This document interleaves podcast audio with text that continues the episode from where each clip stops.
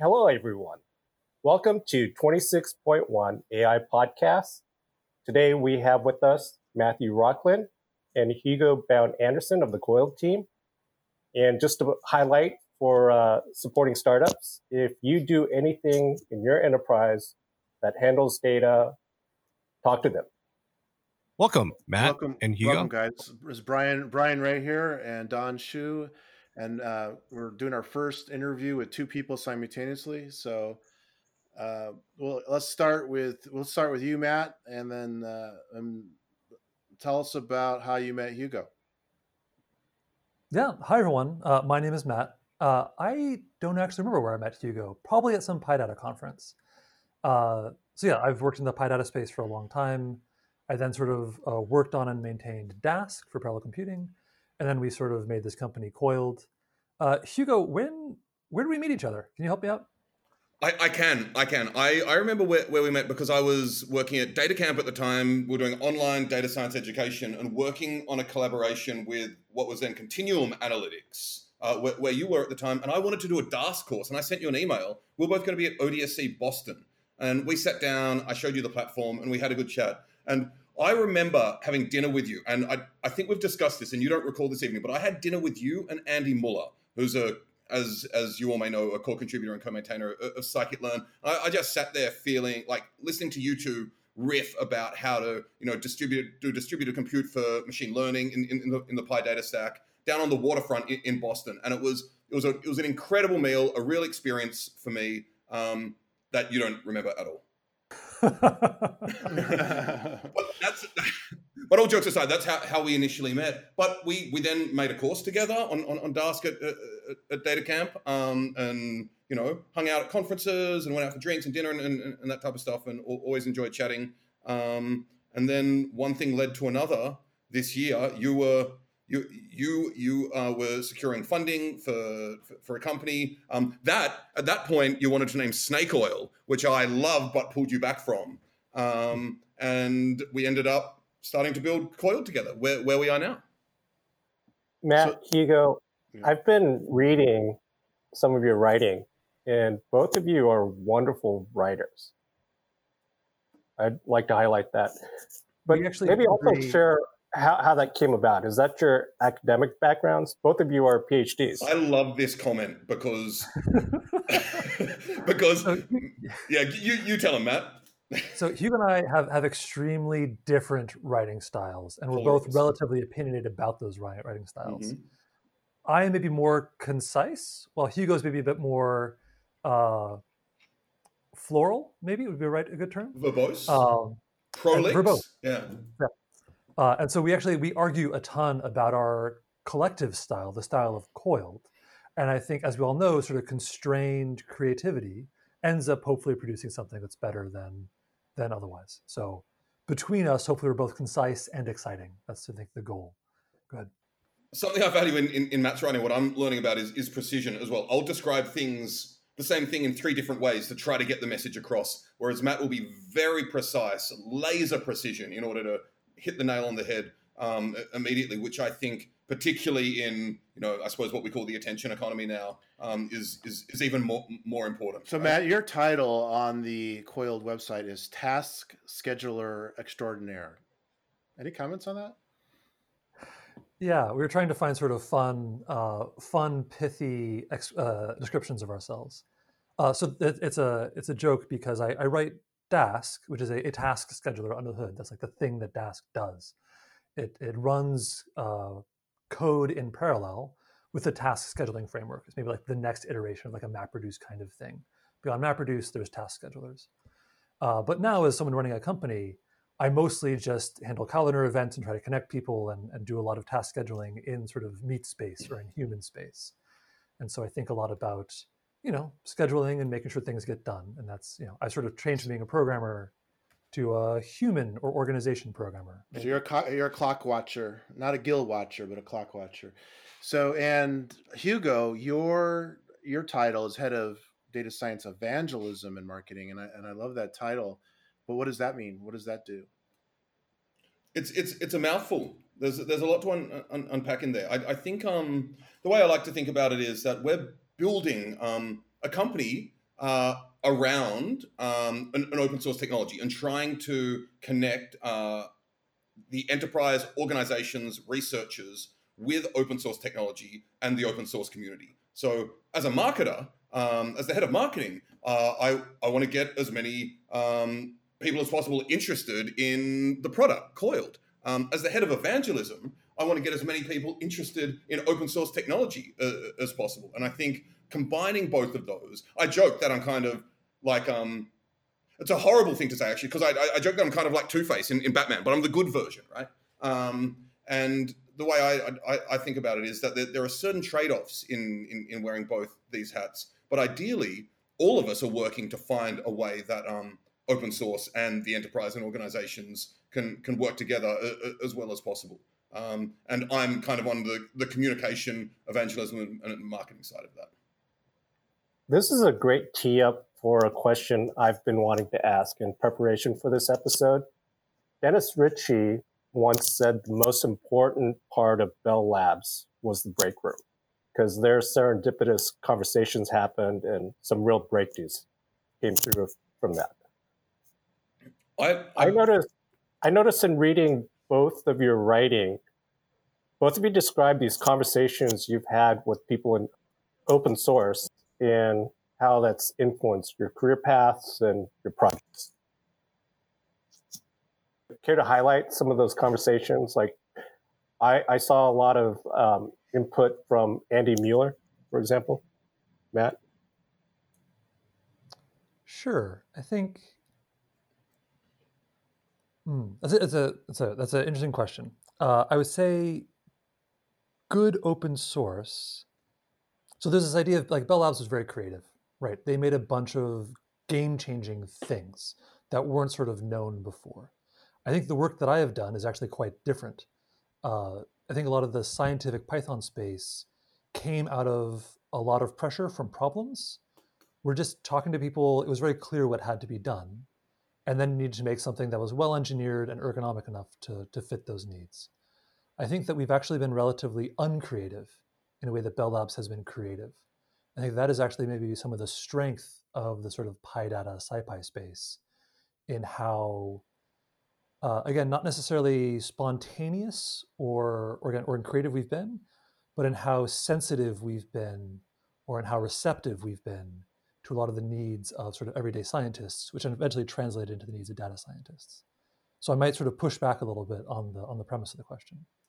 And I'll also add that to to see that in kind of its almost primordial form, all you need to do is go to Austin in summer. Well, not now, of course, but um, given given COVID, but go to, go to the SciPy conference and see how how a lot of what has happened and what what what is happening now in the developed community is is from really urgent scientific research needs. Um, I think IPython back in the day is, is, is an incredible example. Matplotlib.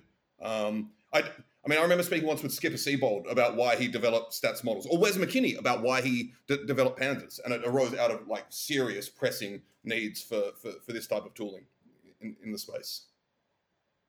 Yeah, good answer. It, that's a nice contrast that you make about how Bell Labs was this sort of very open space where they were finding kind of solutions to problems that didn't even exist yet and where in open source you're responding very directly to the community need. That's that's great and the community relationships are, are, very important. Mentorships i mean I, I, mentioned travis oliphant and he's someone who for, for travis i think um, the PyData space is also an extended family um, which is incredibly important. The idea of community and, and mentorship is incredibly I- I- important there also. And once again, you go to the conferences and you get get this feel.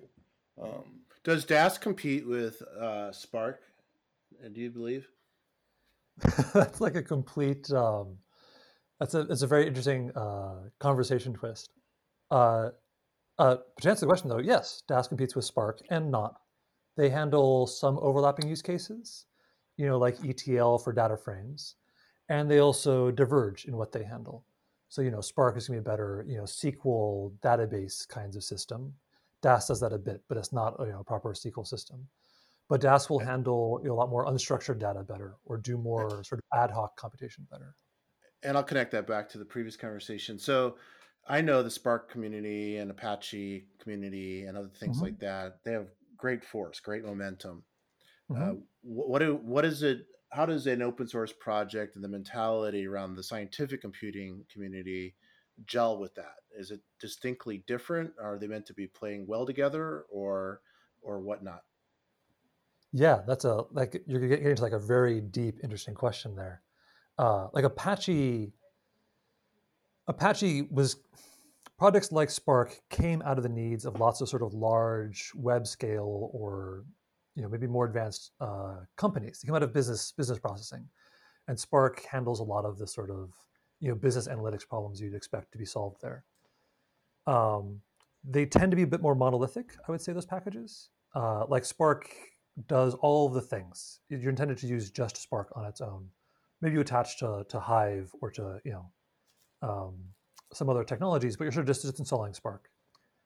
I think a lot of the the scientific computing or the PyData packages had a much more federated structure it was you know a couple of graduate students in a lab that made IPython, which then eventually turned into Jupyter. There was you know a few neuroscientists who made you know scikit-learn, and there was a lot more of a like a community bazaar feel to that group. There was no money behind any of it. There was really no organization. There was a much more of a, a coalescing of individuals and groups, and, a, and an agreement on on standard conventions. And so I think that difference of sort of top-down design for Spark, uh, or you know the other sort of Apache projects, to I think a, a, slightly different community feel without the presence of money originally, just created different a different communal structure and as a result a different uh, software architecture. And I'll just build on that briefly by saying um, Matt has Matt has written a really interesting blog post called "A Brief History of Dask." That if you're interested in what I'm saying here, you can check out on on our blog coil.io/slash slash blog. Well, and also there's an article, not to interrupt, but there's also an article on there that do we really need distributed machine learning? That's by uh, you and Andreas. Yeah, exactly. Um, and so yeah, we're definitely um, very interested in, in in the community aspects of this. But what, one of the points that that Matt made is that you know this Dask came out of uh, and correct me with any details I'm, I'm, mistaking, Matt. But out of you know people sitting sitting down at the time, including you know Peter and, and Travis and, and, Matt and a whole bunch of people, and thinking about how do we scale the PyData stack. It wasn't how do we necessarily you know solve these big data problems, but it also came from the PyData e- ecosystem. Um, and so there were technical goals, right? One to harness the power of all the cores of a local local workstation in parallel, another to support larger than memory computation. But there was also a social goal, which Matt mentions in, in this post, which, which I love. It was to invent nothing. Uh, and I quote, Matt wrote, we wanted to be as familiar as possible to what users already knew in, in the PyData stack. Uh, so, for example, if you if you already write your NumPy code, then you uh, you import a Dask array, and most of your code remains the same. On top of that, it's actually for the most part running uh, NumPy, but behind the scenes. So your mental model of what's what's happening is actually what, what's happening, and you don't have to necessarily solve um, Java errors when importing. Matt, maybe remind the listeners how many lines of code you wrote for the first version of Dask. yeah, it was a it was a 14, 14 line commit, I think, which was the first Dask task scheduler, um, which could which could run you know interesting programs that then could work with NumPy, could work with Pandas, and try to scale them out a little bit uh, to maybe like bring those two things to get your your comment and Hugo's comment to, together, um, you know, Dask is actually relatively small, right? Something like Spark had to reinvent a lot of code that was in Pandas or was in NumPy or was in Tornado or was in some other libraries. And Dask was a question of, well, what's the minimum amount we can add to these existing software packages and this existing software ecosystem to scale out the existing uh, community of packages? it was a different kind of problem to solve rather than sort of a de novo creation of a completely separate software stack. Is there, I think Guido said once there should be, or maybe this is from Python community, there should be one and only one way to do things. And then I see things like Modin and Arrow and a lot of tools on top of tools today. Are we moving towards one good solid way to do things or are we moving apart from that? Yeah, I think I think even at the time when that was written, that still wasn't true. I think there's always been many ways to do things uh, in Python, and doing there's also many ways to do things in sort of the PyData or SciPy stack as well. What I think binds us together is common conventions, right? And so there's things like the NumPy API or the Pandas API, which might be shared, or there's things you know like like Arrow is trying to build a convention around memory transfer that can be used with Pandas and with Spark and with Rapids and with other projects. And so I think the real cohesion, the one way, is about bridges. It's about these conventions and protocols rather than about libraries. And that's where I think we're seeing a lot of software, a lot of successful software ecosystems being designed around. It's around conventions rather than language. I love that you mentioned the one way to do things because I one of the places that you're referencing it from, I think, is actually the Zen of Python. And I think what it says, there should be one, and preferably only one obvious way to do it. And I love that because it says there should be one obvious way to do it. Um, but it, then it says preferably only one because you you got a bunch of ways to do things, right? To do any, any one thing, but you want one obvious way that you gravitate towards. And I think that's what Matt's speaking to in, in terms of shared conventions and shared foundations and shared language as well. And I was there since we're getting into Python stereotypes a little bit at PyCon in 2016 when Ryan texted David Beazley teasing him that your your friend the GIL is going away. How much what the PyData stack and Coiled and Dask is doing is making that that assertion that Python is not performant kind of trivial. I think that so I think the GIL has not been a problem in the PyData SciPy stack for many years. Right? Most of the code that we write is actually written in C or Fortran or LLVM or CUDA. We just use Python to direct that code. Right? When you're calling NumPy or, or Pandas functions or scikit-learn, you're not actually really calling Python. The GIL is not present there. You can run many scikit-learn functions in parallel in one process and saturate a 40 core machine. So the GIL isn't really a, a problem in the SciPy in the SciPy space. It is if you're like handling text, but if we're working on numeric data, it's fine. I think what we're seeing to maybe go a little bit beyond your question, we're actually starting to see the Python data science stack, you know, of which Dask and Coiled are a part, but only a part, we're seeing that stack actually start to beat the more high performance stacks. You know, one example of this is, is Rapids. Right? Rapids is a GPU accelerated variant of the PyData stack. So, you know, they've got GPU accelerated pandas, GPU accelerated NumPy, GPU accelerated scikit-learn, XGBoost, et cetera. And when you scale those things out with Dask, you know, we're starting to see our sort of community of projects just crush benchmarks. I think NVIDIA published benchmarks on the TPCx-BB benchmark, which simulates a sort of data sciencey machine learning workload. I think they're trying to simulate a large bank. And I think in that workload, they get something like, you know, 20x faster performance with a machine that's maybe like three times more expensive. So sort of a, a 7x uh, cheaper experience.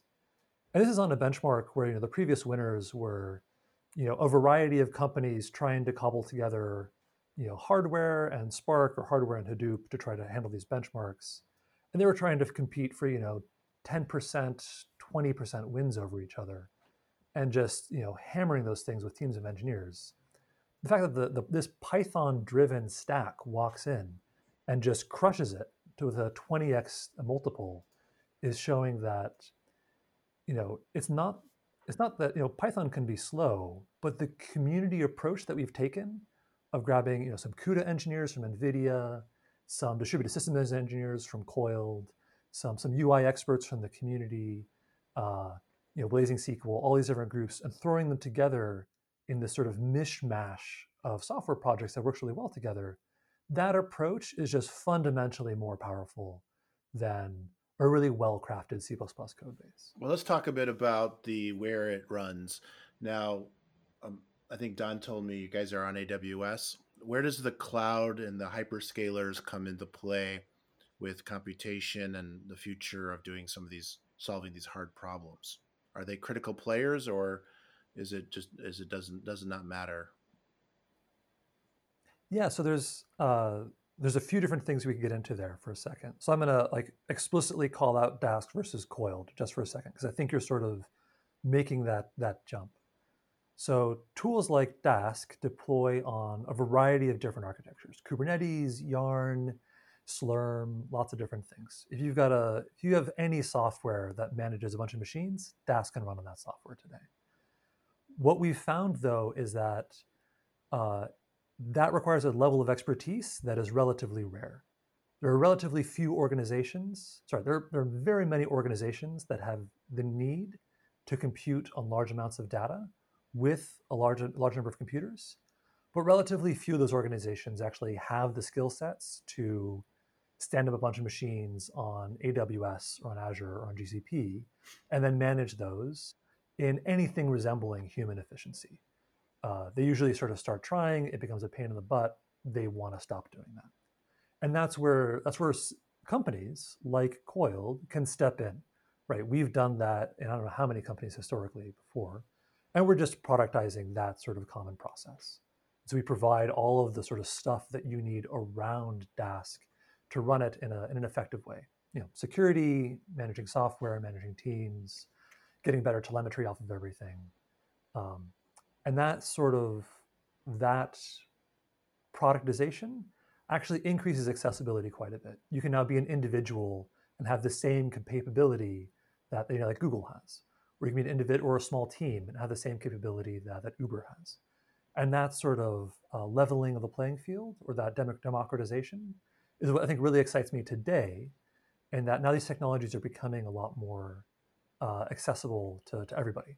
And that opens up the world of Dask to a whole new breed of people as well who don't necessarily aren't able to get into the weeds with all the like DevOpsy and Kubernetes and, and containerization and all, all, all of this stuff. So one way to think about it is we take the DevOps out of getting your clusters up and, up and running um, via you know one click or even zero click hosted hosted deployments. And I do have to give a shout out to I, I don't know whether it was you or James or it was who who was responsible for something as wonderful, Matt, as pip install coiled, which allows you to get up and running from wherever you pip install uh, immediately with uh, a Dask cluster. I tried that. I think it's brilliant, and, and hats off to you guys on that. But on the note of the future, like where we're going, I'm going to have two questions, and you can answer them Please. simultaneously. If you, but I always in like parallel. to ask this. First off, yeah, in parallel with Dask, please answer these questions. What uh, one is usually around where you see the the AI hype going, and tightly coupled with that oftentimes is what are your fears about where AI hype is going? Do you have any precautionary tales? Do you worry about um, where people are taking it at all? Well, Brian, I want to prep you that Hugo gave a talk about um, is data scientists the most dangerous job of the 21st century?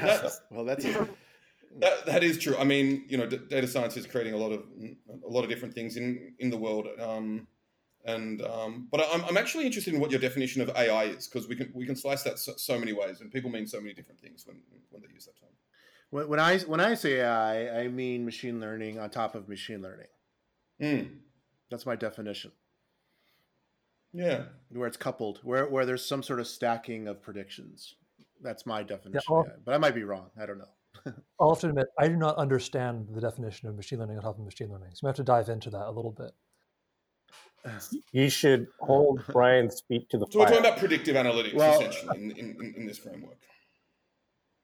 Yeah, I mean, it's become a well. It, it, was passe when there was an AI winter. Well, there was two of them. There've been three. I think they just. They say the fourth one's coming. Hasn't there?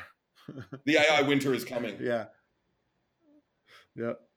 Well, I, I just believe when you, we're talking about AI, in my my mind, it has some sort of human in the loop element, and it also may have more than one prediction behaving together for a solution versus when, when I think about machine learning, I think about a model that returns a, a number or a category, period.